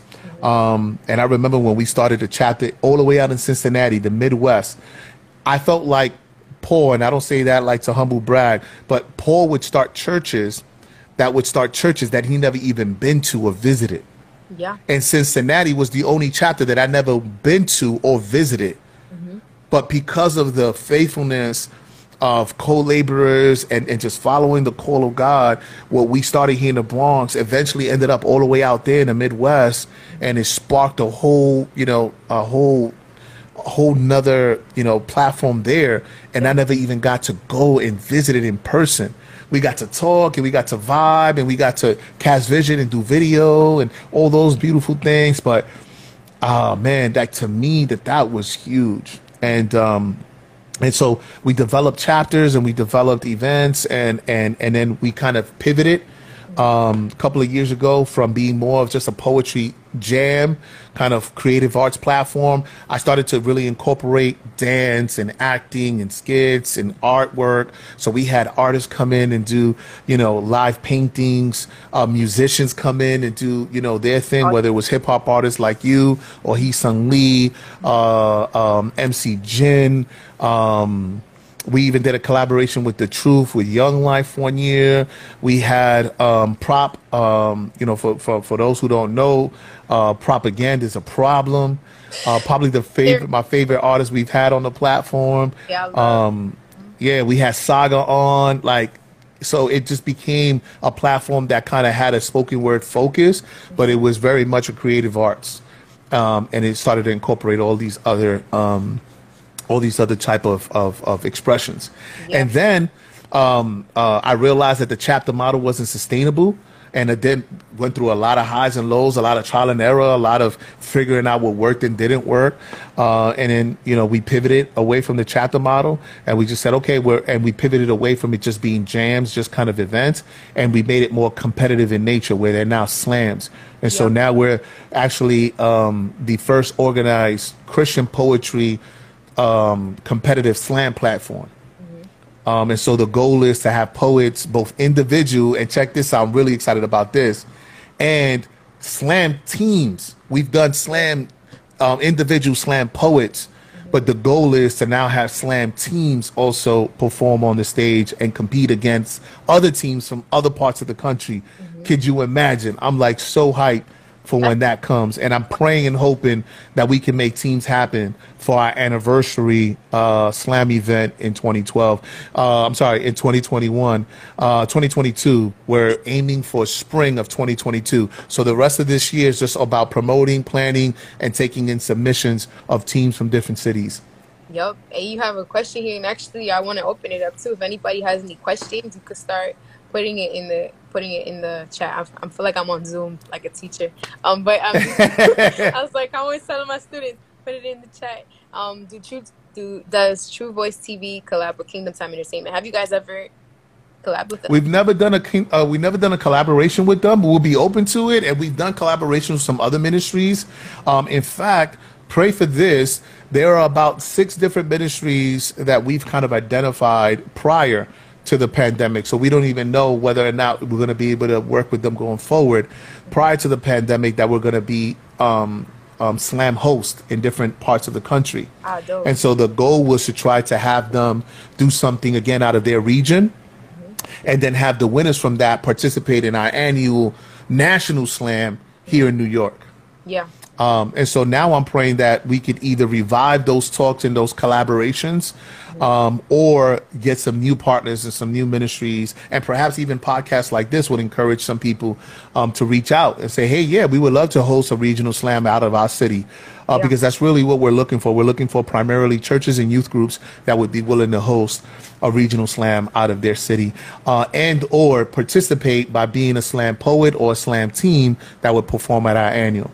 Yeah, no, I think that's dope. And so, like, um, what is your like your vision even for further down the line? Like, what? Um, so you spoke about the the um the teams and things like that. So, what is your hope for this to accomplish? Like, what is your dream? Oh man, so I think for for me, it's kind of the teams is a big part of it, right? Um, so, but I feel like it's the beginning of something that has great potential. I think if we can get slam teams coming from different parts of the country, at first maybe it's just a handful, maybe it's four, five, six different cities, right, representing their local area with slam teams.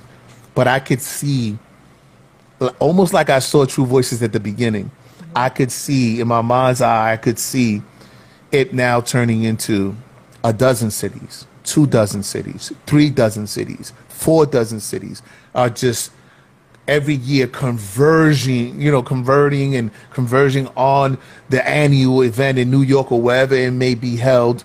Uh, and then just it being just crazy, you know, um, um, just full on um, collaborative space where there's workshops throughout the day, sl- slams throughout the day, a final stage at night, multiple days, probably a Friday, Saturday, maybe even a Friday, Saturday, Sunday, or Thursday, Friday, Saturday, um, because when you have that many teams and that many, you know, um, uh, performers, you kind of have to stagnate it, and you also have to have them go from round to round until the final stage at the end.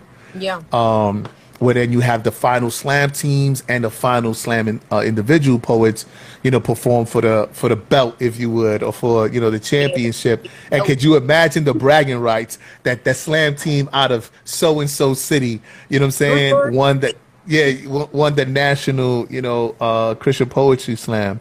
Um, so that's I'm super hype about the the real potential of it in that regard. Yeah. The other thing that I'm excited about um, is this one of the things that I didn't do with True Voices before that I'm doing now um, it's because the timing had to be right, is really creating a True Voices entertainment uh, component where there is going to be more content like this podcasts, streaming, um, tutorials, coaching, um, uh, discussing different facets, you know, that, that, that I think could help other people start um, uh, ministries like True Voices that, that fit their vision right? And so, like, what have I learned over my decade plus of experience that could be a blessing to you, a benefit to you, and creating ways for people to gain that that that content. And so, right, like, we're looking at Patreon, we're looking at streaming uh, live through our YouTube channels. We're creating different um, playlists for different sections. Um, and because I think again it's so varied, they, there there can be a playlist for coaching, a playlist for how to put teams together, a playlist for individual, a playlist for even how to do poetry, right? That, that there's in particular Christian poetry, and then have people like yourself yeah. and other artists that I've met throughout the years be like, you know, special guest coaches on there. You know what I mean? Um, and share your insights and what works and what doesn't work. Um, and so I think the sky's the limit in that regard, uh, because that whole media kind of entertainment part opens up, you know, so much. Um, and many of it, you know, is now conducive to do it uh, like this, where I can just set up my laptop on my phone um, and get some really good content out there. And so over the next couple of weeks, there's going to be a real rev up and then a consistency of just content around uh, podcasts, creative arts, of course, the slams, um, and a lot of it is going to be like this, you know, Q and A, long form, having artists come in, spoken word, hip hop leaders. We're going to be talking about a number of topics uh, because I have some background in things like church planting. We'll address that again. Ministry leadership, we'll address that. Marriage and ministry, we'll address that. Especially marriage and relationships, that seems to be a real hot topic that a lot of people are gravitating towards, and so we're going to try to really pump out a lot of content around that. So yeah, excited for it. Um, the It's Complicated podcast is, I think, is like the spear, you know, of that effort, um, the tip of the spear, if you would. So definitely follow that uh, if you haven't already, and and stay tuned through the True Voices platform. Yep, I was just about to say you guys have to continue to follow True. If you have not already, make sure you follow True Voices TV so that way you can be able to stay up to date. And especially if you're a spoken word artist or even an artist that would want to be a part of this. Like make sure you're following so you can stay up to date with when they're gonna open up the the um the teams, when they're gonna or do you have a mailing list too that people could sign up to receive emails as well? Well, um, that's the thing. We do have a mailing list on our website, but our website is currently under construction, so I wouldn't point people there right now. However, I would point people to just DM us on True Voices. Mm-hmm. Um, um, and on the It's Complicated podcast handle, which I just posted. Yes. Um, because that's the best way to reach us in terms of communication right now. Mm-hmm. And what's interesting is that pre-pandemic, we had the website up and running, the URL, everything purchased, and then it just sat there, um, as you could imagine. And then we had plans, you know, um, even before the pandemic, though, we had paused it on purpose and we were working on it. Mm-hmm. We were mm-hmm. trying to get the forms just right and the standards and the rules. Com- you know, anytime you have a competitive, you know, uh, uh, uh, event like that, you have to have rules and guidelines and all those things. We have partner forums yep. because not we're not just you have to apply to be a regional host. You have to apply to be you know a poet that that gets to the stage. Again, we look at things like if you're you know committed Christian, you should be part of a church. Mm-hmm. You know, yep. um, so all that is really really important. Yep. Um, so yeah, I would point people to that. And and um, lastly, I would also say one of the things that I'm doing now is um, I've done a lot of of of, of uh, pastoral counseling and care uh, around uh, relationships and marriages, premarital counseling, things of that nature. I'm currently working on becoming a certified biblical counselor. And so if you're interested in getting some one-on-one with me, either around that type of, you know, uh, content, you want, you know, want some counseling for your relationship, for your singleness, for your marriage, uh, you can also DM those platforms for more information. Mm-hmm. Um, and if you're looking for coaching around leadership, in, in particular ministry leadership, same thing, DM me and I can get you connected. Um, again, we'll be launching our Patreon soon because one of the things that I realized that I should have done initially was create a way to um, sustain this work. Uh, which we just can't do without finances. That's just the reality of it. And so, if you like what you've heard on this podcast, I would really encourage you um, to stay tuned and to support when we do launch a Patreon and, and to support by clicks and views and sharing the content. Yeah, and those are like I always think it's so dope because that's a free way to support for starting, meaning like sharing and like right. tagging somebody to just check it out because yeah. Garner attention towards something, it helps that person's platform to grow. So that's something to we all gotta recognize. Like it doesn't take much. Just you watch a little bit of the video, press a little like, right, share it. It doesn't right. take anything to do any of those things. And then when it comes right. time to support monetarily, like consider that because especially if it's something that edified you or something that you want to see grow. Um, but I do have one more question I want to ask you before we uh, pray. Uh, sure. Said about your vision, like um, being able to to um, see that there was nothing that existed like True Voices before. So, what advice do you have for those who God has given a vision? And some people, I feel like they pause because like nobody's doing it. I don't know if I'm supposed to do it, but what advice do you have for those who God has clearly given a vision, but they're too scared to like jump on? Yeah, if nobody else has done it and you can't believe no one else has done it yet, chances are that that God is calling you to do it, mm-hmm. right? Um, and I say this all the time to Christians. We are so quick to point out what's wrong with like the church or Christianity or ministry. Um, but my question is, are you in the stand or are you in the arena? it's easy to criticize from the stand what should or shouldn't be done. But I can tell you, someone that has been in the arena, you don't, you don't, you don't really get um, what it's like um, until you're the, in the arena yourself. Yeah. You know, I can't tell you how many people you should do this and you should do that. Da, da, da, like, homie, all due respect, you in the you in the stance. Are you gonna roll up your sleeve and get in the arena with me?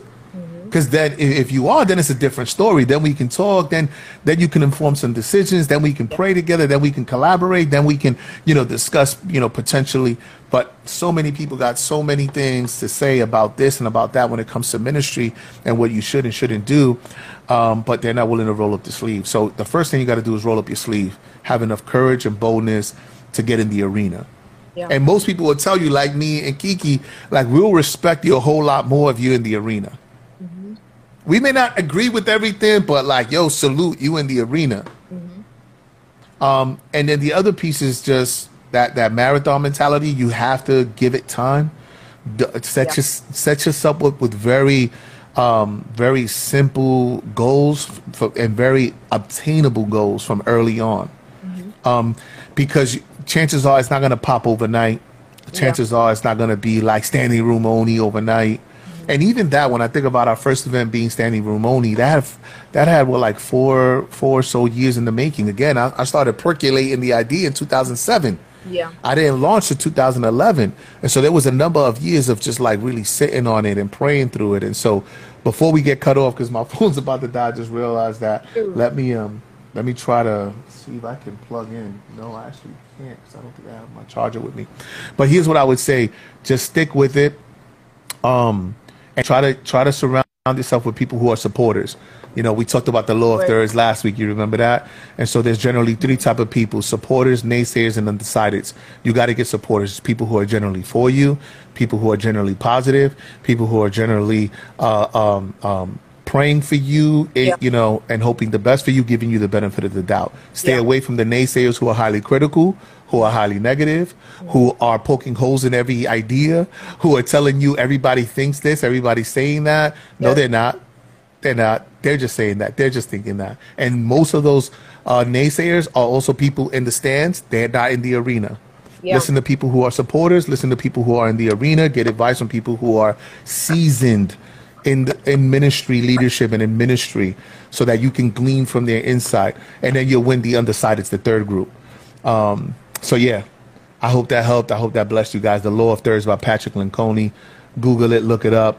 It's going to bless any vision you try to go forward with. I wish I knew it ten years ago.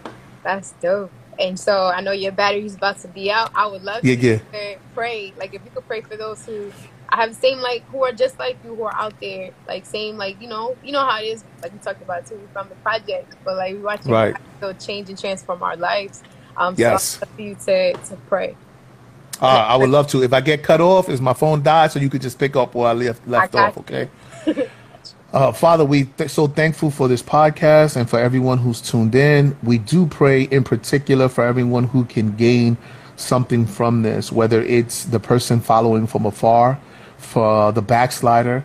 Um, Lord, I feel like we've hit on so many uh, topics in so many areas, but we do pray for them in particular. And we also pray for those who are in relationships and in marriages that are struggling right now. I pray that this content gave them some hope.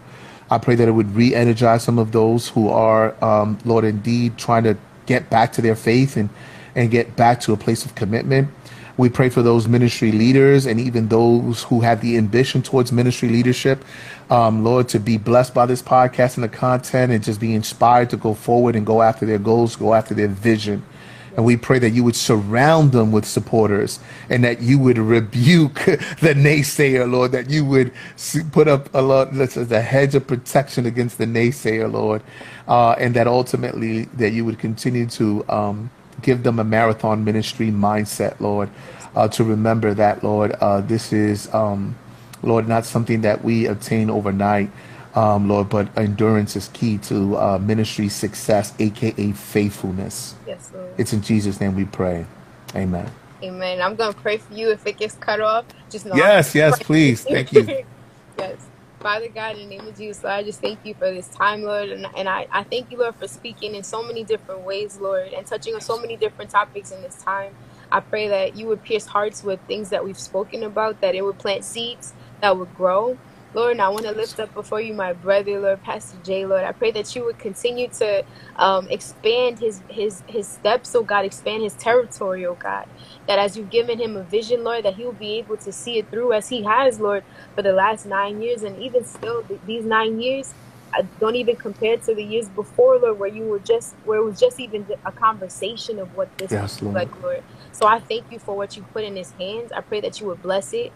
I pray that um even what stands out, Lord, in his story, Lord, how he grew up, he was an orphan, oh God, and how you've allowed him to now be someone who's helping to build families, who's helping to get people into your family, God, is something of something to look at, oh God. It's such a blessing what you've done in his life, Lord. I pray that he would continue to be able to be someone who people can look up to for relationship advice, for marriage advice, God, to to find him his voice as a strong counselor in this generation, Lord. And I just pray, Lord, that that also lord that um his for his own marriage that it would be something that that you can help him to to stand in lord that he would be built in it god that that you would sustain them for even 10 more years lord as next year they're about to walk into that 10 year mark god i pray that they would be able to have even more years under their belt and for his children that they would they would have his voice lord just ingrained into them, oh God. And it's your words through his voice, oh God, that they would grow in the knowledge, Lord, of who you are and that they too would have visions and, and dreams that you give them, even from a young age, Lord, because you don't discount anybody's age. You don't discount anybody, Lord, no matter where they are in life, Lord, you will call somebody, Lord. So I pray that his kids will be drawn into the calling, Lord, early on, Lord. And I just thank you so much for for all the lives that he has touched. May you continue to water those seeds that he has planted throughout the years and ones that he's going to continue to plant, God. And I just thank you so much for what you're going to do. In Jesus' name I pray. Amen. Amen. Oh man, thank God my phone survived. Oh, I had to unplug the mic. I unplugged my headphones. I was like, I wanted to, I wanted, I wanted to get through this prayer at least. So thank you so much for having me on. No uh, shout out to Pray for Hip Hop as a community. Um, thank you for your comments, your love, your support, uh, your following, uh, your sharing, your liking, all that good stuff. It means a lot to me. But most of all, please keep me in prayer. Continue to intercede for all that we shared today. And it could just, you know, really be a benefit to the kingdom, um, you know, as we as we go forward into this annual uh, event and, and everything leading up to it. Yep. Um, especially, you know, these type of um, podcasts and, and online content. Mm-hmm. I really think that there's going to be, you know, a, a great opportunity to be a blessing and uh, and to be blessed. Yeah. Um, I don't. So yeah, man. Thanks again for having me on, Kiki. No Love Thank you. You already know. We got to do part four. We did I part know, one, two, three. Nah, don't count. This don't count. yeah, but also don't know we did like an hour and a half, maybe more last time. We did it again today. I'm like, Super man, it's fun time. It's fun time. We definitely got it. You already know. We got more to talk about. yeah, yeah. Sounds good. All right, y'all. Good night. Good night. How do I? Oh. How do I? I don't know how to. Oh, boom. You got, you got to make sure you save it to IGTV. Oh yeah, yeah. Okay, there we go. All right. Good night. All right. Peace. All right, you guys. So that was a dope time. Um, definitely, like I said, I'm saying it one more time. Follow True Voices TV, and um, I just want to be able to close and pray for you guys that um, yeah, that every that everything that's going on with you guys, that God will continue to to um to touch you in your lives as well. I'm like so full. I hope you guys are like so. It was like had like a three five course meal, like so many different or buffet. There's so many things that you could take and enjoy. So make sure you can go back and listen to it. So I'm praying for you guys as well. Father God, in the name of Jesus, Lord, I just thank you for this time, Lord. Once again, Lord, and I just pray for each and every person who's come on now, Lord.